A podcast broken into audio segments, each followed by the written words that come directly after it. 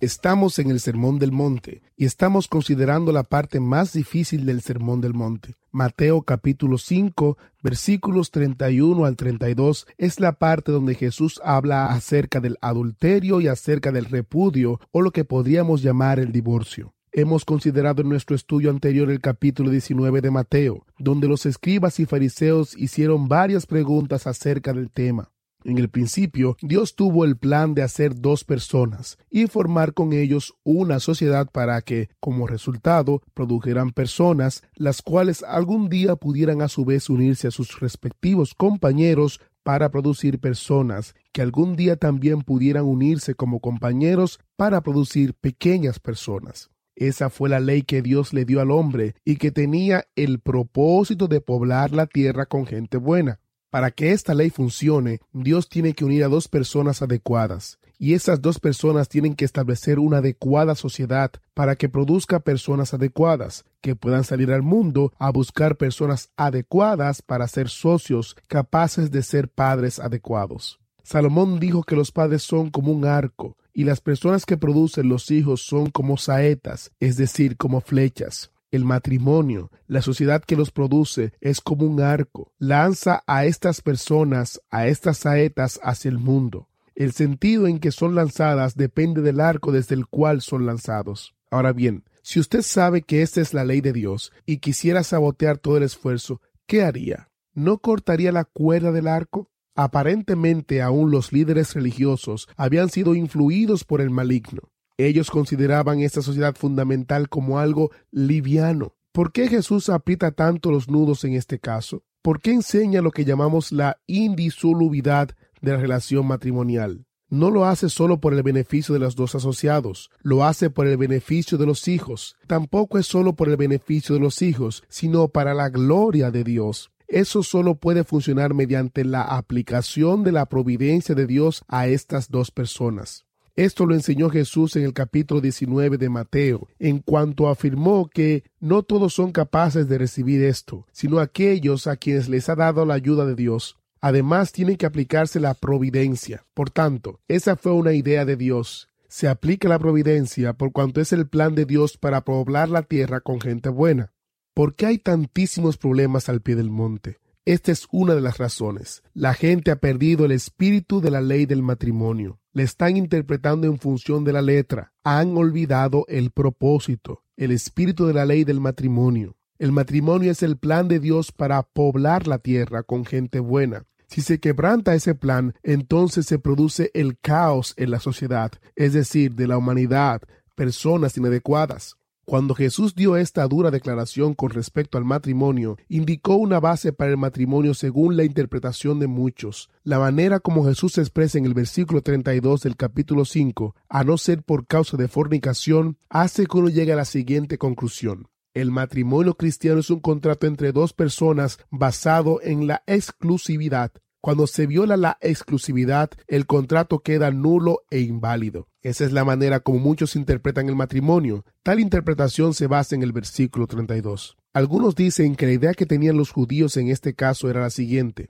Si la noche de boda el hombre descubría que su esposa no era virgen, tenía la opción de repudiarla o de quedarse con ella. Tan pronto como el hombre tomaba la decisión de tomarla como esposa, la relación matrimonial era indisoluble. Francamente, creo que esta interpretación es consecuente con otras enseñanzas de las Escrituras. Así que estos eruditos dicen que Jesús en verdad dio una base para el divorcio, pero solo una. Esto es también consecuente con otras enseñanzas bíblicas. Por ejemplo, en el capítulo 19 de Mateo, lo que Jesús enseña se basa en que los dos son una sola carne. El matrimonio es un vínculo entre dos personas que da como resultado que los dos llegan a ser una sola carne. En el capítulo 5 de Génesis se nos dice que Dios creó el hombre, varón y hembra, y los bendijo, y llamó su nombre Adán. En hebreo esta palabra significa hombre. O también usamos la palabra hombre en sentido genérico para referirnos a la gente, al ser humano en general.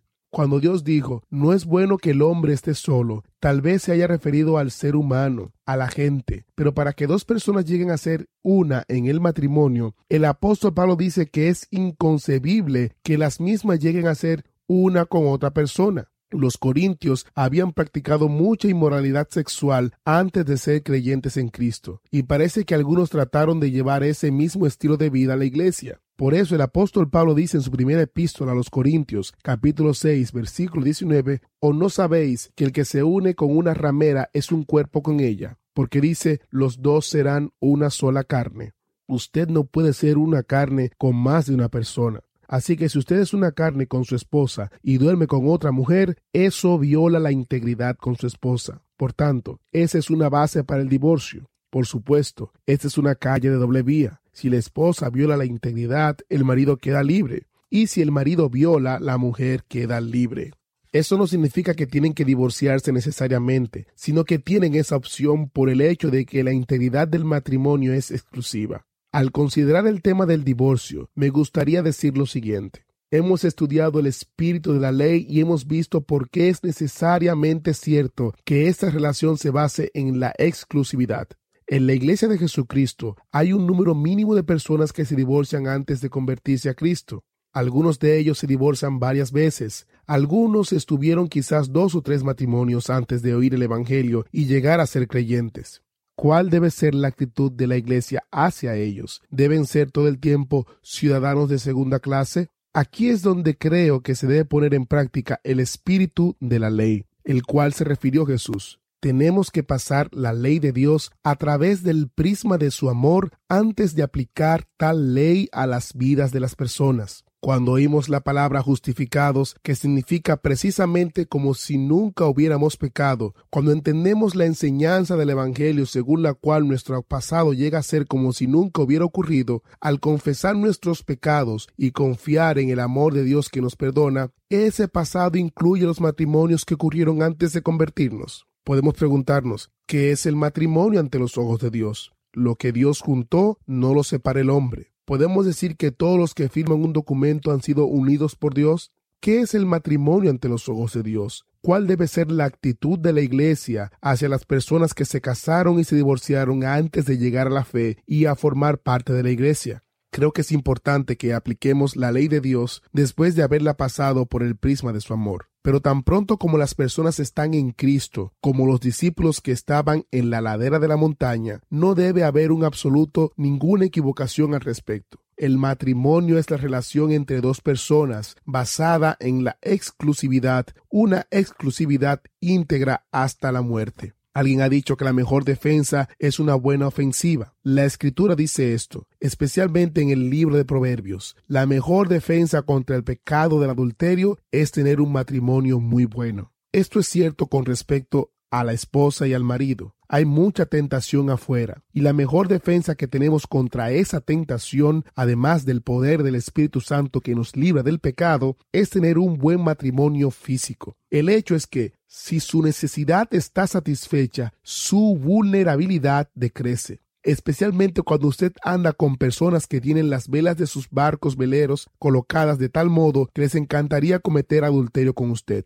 En estos párrafos, algunas veces descubrirá que lo que él les dice está escrito en la palabra de Dios cuando dice, oísteis que fue dicho, no cometerás adulterio. Por ejemplo, se refiere a lo escrito en Éxodo capítulo 20, versículo 14, cuando habla sobre el divorcio. Eso está escrito en Deuteronomio capítulo 24, versículo 1. Pero ahora, cuando se refiere a los juramentos, no encontramos ningún pasaje en el Antiguo Testamento que le sirva de apoyo. Recordemos que los escribas y los fariseos se salían demasiado de la escritura. Tenían lo que se llamaba la tradición, y Jesús se refirió a ella en el Evangelio según Mateo. Ellos le daban a la tradición de los ancianos un valor igual que le daban a las escrituras, y algunas veces era superior al que le daban a la tradición.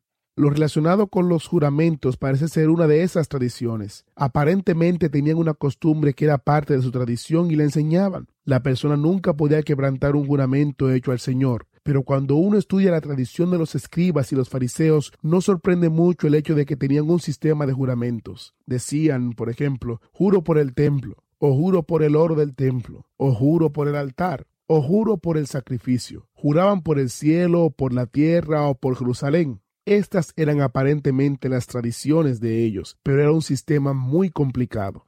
El iniciado sabía que, si juraba por cierta cosa, digamos el templo, eso no significaba nada, pero si juraba por el oro del templo, ese era un juramento obligatorio. Solo aquellos que estaban en el círculo interno sabían cuáles de los juramentos eran obligatorios y cuáles no lo eran. Algunos que no comprendían este complicado sistema de juramentos podían pensar que se había puesto de acuerdo con el enemigo con respecto a alguna cosa por cuanto la persona había jurado por su cabeza o por Jerusalén y pensaba que ese juramento era obligatorio. Pero posteriormente se descubría que la otra persona no cumplía el juramento. Cuando se le presentaba el reclamo respondía ese juramento no era obligatorio por cuanto juré por el altar y no por el sacrificio que estaba en el altar. Lo que Jesús les dijo fue algo como lo que sigue. Ustedes confunden por completo el espíritu de la ley en lo que respecta a los juramentos. Había un mandamiento, no hablarás con tu prójimo falso testimonio. Éxodo capítulo 20, versículo 16. Esto sí fue un mandamiento de Dios. No significa que no debemos decir mentiras negras, sino solo blancas. El mandamiento no dice que no debemos decir mentiras, sino que no debemos dar falso testimonio,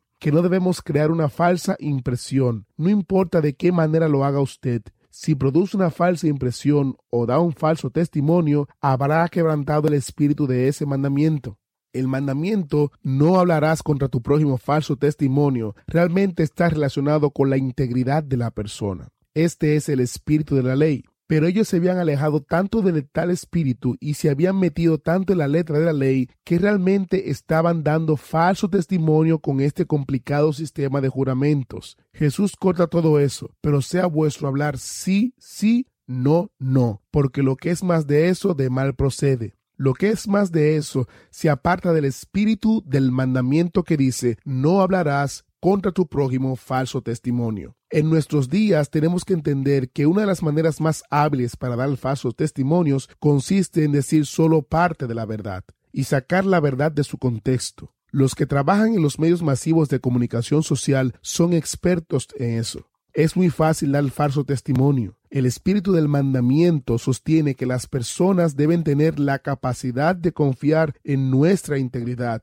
Cuando decimos sí, ellas saben que eso es lo que queremos decir, y si decimos no, saben que esa precisamente es nuestra respuesta. Cualquier otra cosa procede del maligno, por cuanto se aparta del espíritu del mandamiento que dice, no hablarás contra tu prójimo falso testimonio. Lo que encontramos en los versículos 33 al 37 del capítulo 5 de Mateo es uno de los diez mandamientos basados en este mandamiento. Los escribas y los fariseos aparentemente habían inventado un gran número de normas y reglamentos que explicaran su aplicación, pero según Jesús ellos no la explicaban correctamente. Esto ocurre en el párrafo que encontramos en Mateo capítulo 5 versículos 38 al 42. Oísteis que fue dicho, ojo por ojo y diente por diente. Pero yo os digo, no resistáis al que es malo. Antes, a cualquiera que te hiere la mejilla derecha, vuélvele también la otra. Y al que quiera ponerte pleito y quitarte la túnica, déjale también la capa. Y a cualquiera que te obligue a llevar carga por una milla, ve con él dos. Al que te pida, dale, y al que quiera tomar de ti prestado, no se lo rehuses. Para poder entender estos dos párrafos, recordemos lo que Jesús está haciendo aquí está ilustrando la declaración que hizo en los versículos 17 al 20, según la cual la interpretación que él daba a las escrituras no era la misma de los líderes religiosos. Creo que lo que Jesús dice en este caso es lo siguiente. No estoy de acuerdo con el espíritu con el cual ellos enseñan ojo por ojo y diente por diente. Jesús fue claramente extraordinario cuando enseñaba que había que volver al principio para preguntar cuál fue el propósito de todo eso. ¿Están ustedes aplicando esta ley de una manera que sea consecuente con el propósito de Dios? Luego destaca el principio de Dios establecido cuando uno vuelve al lugar donde fue dada esa ley, que se haya descrita en el libro de Éxodo, Levítico y Deuteronomio. Descubre que tal como ocurrió en la ley sobre divorcios, Moisés estaba tratando de frenar el deseo natural de venganza que era natural en el pueblo de Dios. Existía la actitud de que si alguno le daba a alguien un golpe y le quebraba un diente, el ofendido quería quebrarle el cuello al agresor. Si le sacaba un ojo, el ofendido quería quitarle la vida. En los no regenerados es natural el deseo de venganza, no el deseo de justicia. Sería justicia que con un ojo se pagara un ojo y con un diente se pagara un diente. Pero las personas que pierden un ojo o un diente no solo quieren que se haga justicia, quieren venganza Pero Jesús vuelve a su tema, el espíritu de la ley de Dios. Antes de que usted aplique la ley de Dios a su propia vida y a la vida de los demás, hay que pasarlas por el prisma de su amor, por el prisma del propósito de Dios, por el prisma del principio que Dios tuvo en mente cuando fue escrita tal ley. Pero Jesús va más allá, mucho más allá. Pero yo os digo, no resistáis al que es malo. Alguien ha dicho, la vieja naturaleza siempre está dispuesta a pelear. Es como un perro bravo realmente es un pecado horrible. Alguien ha dicho que es una competencia inexorable, pero tal vez lo que Jesús dice en este caso es algo como esto. Escúchenme, ustedes que no son ratas, ¿está usted en una competencia inexorable porque también es una rata? Lo que nos va a dar en el siguiente párrafo es esta gran pregunta. ¿Qué hace usted que sea mejor que lo que hacen los demás? Ustedes tienen que ser diferentes. Así como la sal tiene que ser diferente para poder preservar la carne de la corrupción, ustedes también tienen que ser diferentes. Lo que ustedes tienen que hacer es demostrar a las personas que están abajo que hay otra manera de vivir. ¿Cómo van a ilustrar eso cuando la enseñan? Bueno, no resistan al que es malo. Vuelvan la otra mejilla. Si alguien lo demanda, permítale que no solo se lleve su carga, sino que también su ropa interior. En aquellos días, los opresores romanos podían ordenar a un ciudadano judío que les llevara la carga por una milla. La persona estaba obligada a hacer eso, pero podía hacerlo con una actitud terrible. Jesús dice, y a cualquiera que te obligue a llevar carga por una milla, ve con él dos. Al que te pida, dale, y al que quiera tomar de ti prestado, no se lo rehuses. ¿Qué nos quiere decir con esto? Recordemos lo siguiente, si ustedes entienden las bienaventuranzas como bienaventurados los pobres en espíritu, será más fácil comprender. Recuerden que dijimos que hay una traducción que dice bienaventurados los de espíritu quebrantado. Recuerde que toda esta enseñanza fue dada a los discípulos. ¿Y qué era un discípulo? De acuerdo con Lucas capítulo 14, un discípulo era uno que estaba dispuesto a poner a Jesús primero que su propia vida y estaba dispuesto a tomar su cruz. Esto significa que estaba dispuesto a morir por Jesús, estaba dispuesto a colocar a Jesús antes que todas las demás personas en su vida. Padre, madre, mujer, marido, hijos, estaba dispuesto a colocar a Cristo antes que cualquier posesión que tuviera. Así pues, cualquiera de vosotros que no renuncia a todo lo que posee, no puede ser mi discípulo. El que había acudido a este primer retiro cristiano había hecho esa clase de compromiso con Jesús. Estoy dispuesto a tomar mi cruz y seguirte. Estoy dispuesto a morir por ti. Note que esta enseñanza Jesús sencillamente lo está indicando dónde, por qué y cómo quiere que muera. Para que nosotros podamos entender estos últimos dos párrafos, hay algo que es importante. Si usted ya ha hecho ese compromiso con Jesús, si ha decidido que está dispuesto a morir por Él, entonces su primera respuesta a esta enseñanza no debe ser, si yo hiciera eso, me quitarían todo lo que tengo, incluso pudiera perder mi vida. Recuerde usted lo siguiente, el fin principal del hombre es glorificar a Dios. Algunos dicen que la primera ley de la civilización es su propia preservación. Usted tiene el derecho de preservar, proteger y aferrarse a su propia vida y a todo lo que tiene. Esa es la actitud del mundo. Pero esa no es la ley básica del compromiso con Cristo. El principal del hombre es glorificar a Dios y disfrutar de Él para siempre en párrafos como lo que estamos estudiando, es imposible que Jesús nos esté diciendo cómo, cuándo y dónde y por qué debemos glorificar a Dios. Creo que también es importante comprender que Él no está dirigiendo esas palabras a los gobiernos, no se estaba refiriendo al orden social, sencillamente estaba enseñando a sus discípulos. Hay otros pasajes que nos dicen que el gobierno humano y la ley vienen de Dios. La Biblia aprueba que los funcionarios oficiales impongan la ley. Ellos representan la ira de Dios contra los malhechores. No en vano lleva el funcionario la espada. Dios puso la espada en su mano. Así que la enseñanza es no resistáis al que es malo. No se refiere a todo el mundo y al gobierno, sino al corazón del que es discípulo de Jesús. Jesús dice a sus discípulos, si ustedes van a ser la sal de la tierra y la luz del mundo, deben entender y aplicar la Biblia como yo lo hago. ¿Ha hecho usted esta clase de entrega a Cristo? ¿Es usted digno de ser discípulo de Él? ¿Está dispuesto en la práctica a tomar su cruz y a morir por Él?